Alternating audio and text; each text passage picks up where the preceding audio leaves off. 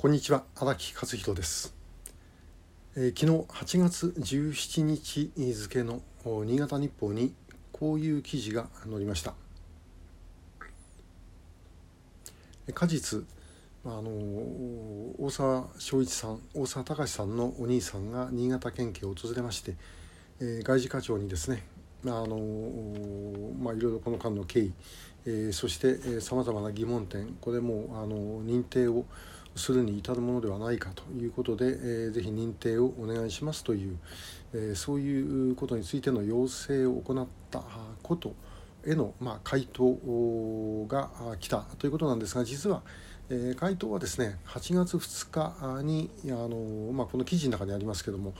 えー、大沢さんのところに、えー、外事課の課長じゃなかったそうですけども担当者が来て、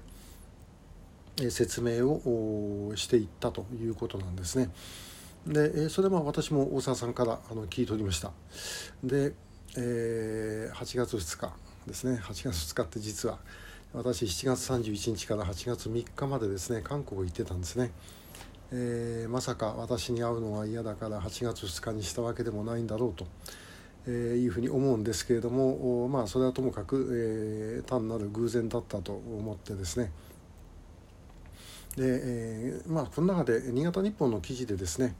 まあ、一つだけ、あのー、直してもらいたいなという部分が実はありました。えー、それどっかというとですね、あの大沢さんがあと考える根拠に対して、えー、県警からの説明はなかった、えー、というふうにあの書いてあるところがありますが、えー、これはですね間違いなんですね。説明なかったんじゃないんです。説明できなかったんですね、えー、説明のしようがないというふうに、えー、言ってもいいかもしれません。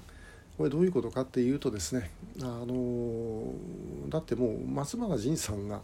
えー、大沢昭一大沢隆さんとそれから藤田進さんは、えー、自分が大臣在任中に、えー、拉致だというふうに認識して、え、そしてあのしかも生存しているということを確認していたということです。でこの情報はあの民主党政権になって、え中井大臣の時からもう入ってた情報だったと思います。で、え私も関係者から聞いたことがあります。え大沢隆さんはもともと県庁の あの農業土木の仕事をしてたんですね。で、えーまあ、要はその農業の技術者が必要だということで扱いをされてしまったということで、えー、北朝鮮でもその農業の仕事をしていたと。で私が聞いた話ではその時にはもう引退をしていたというところまで話はあの聞いてます。で、えー、こんなことですね警察知らないわけないですね。あの何もしなくたって、えー、知らないっていうことが一番怖がりますから。だから一生懸命知ろうとしてる、えー、して、まあ、もう情報を持ってるはずなんですがでそもそも国家公安委員長だったら松原さんがしてたんですからね、えー、それは警察がネタ元であることは間違いない。あこれはでも違うか。あ大沢さんの情報自体は警察ネタ元じゃないですね、えー、ネタ元じゃないですけどもまあでもそれを当然知ってるはずです。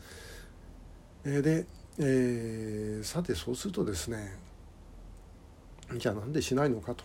ね、認定しないのかということなんですけどももし例えばあれ大沢さんが要請をしてですねで、えー、分かりました要請認定しますと言ったらどんなことになるのかっていうことなんですね。でこれはもう目に見えてマスコミからするとですねじゃあ今まで何やってたんだっていう話に当然なる。ね、で、えー、家族から言われたら認定するのかっていう話に当然なるわけですよね。で、えー、と言ったってね今更ね認定今あそうですかご家族の話聞いて分かりましたじゃあ認定しますって言うほどいい加減だったとも言えないし、えー、今までなんとかあの止めてましたとも言えないしでそうするともうこの今回の県警の答えのようにえまだ十分な証拠を受け取るに至っていないということになります。でこの構造っていうのはあの松本京子さん田中稔さんもそうですね、えー、この2人の拉致認定をした時、えこれのですねあの判断というのが、え実はあの同じようなやり方なんです。警察は何したいかっていうとですね自分たちだけで情報を収集してそしてその結果で認定したっていうことにしたいでそうするとですね松本京子さんも田中稔さんも警察何もしない前からですねもういやあるいはまあしてて隠してたのかもしれませんがいずれにしても最初に話が出てきたのは民間からです。えーと、田中稔さんの場合はあの文藝春秋、松本京子さんはうちのあの役員の瀬原幹事、えー、ですね当時救う会鳥取の事務局長だった時ですけどもその時に、えー、調べて出てきたと。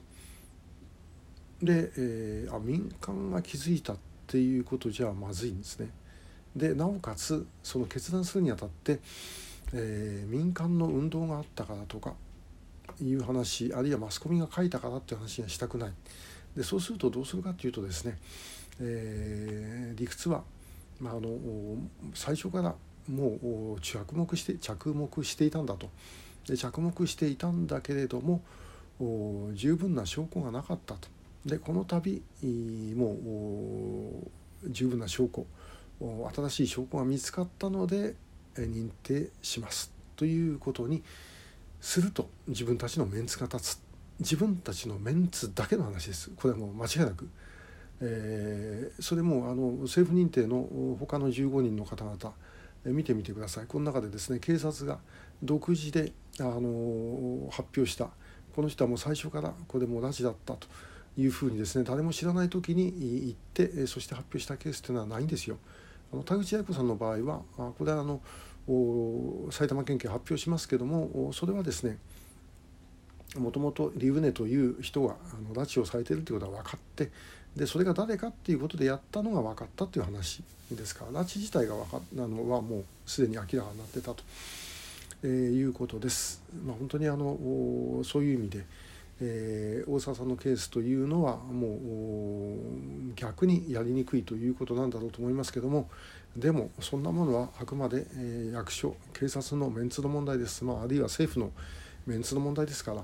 認定すべき人は当然認定するのは当たり前、だと思います。当たり前のことができないならばそれを当たり前のことをさせるのは我々の力です。私どもも頑張ってまいります。今後ともよろしくお願いいたします。ありがとうございました。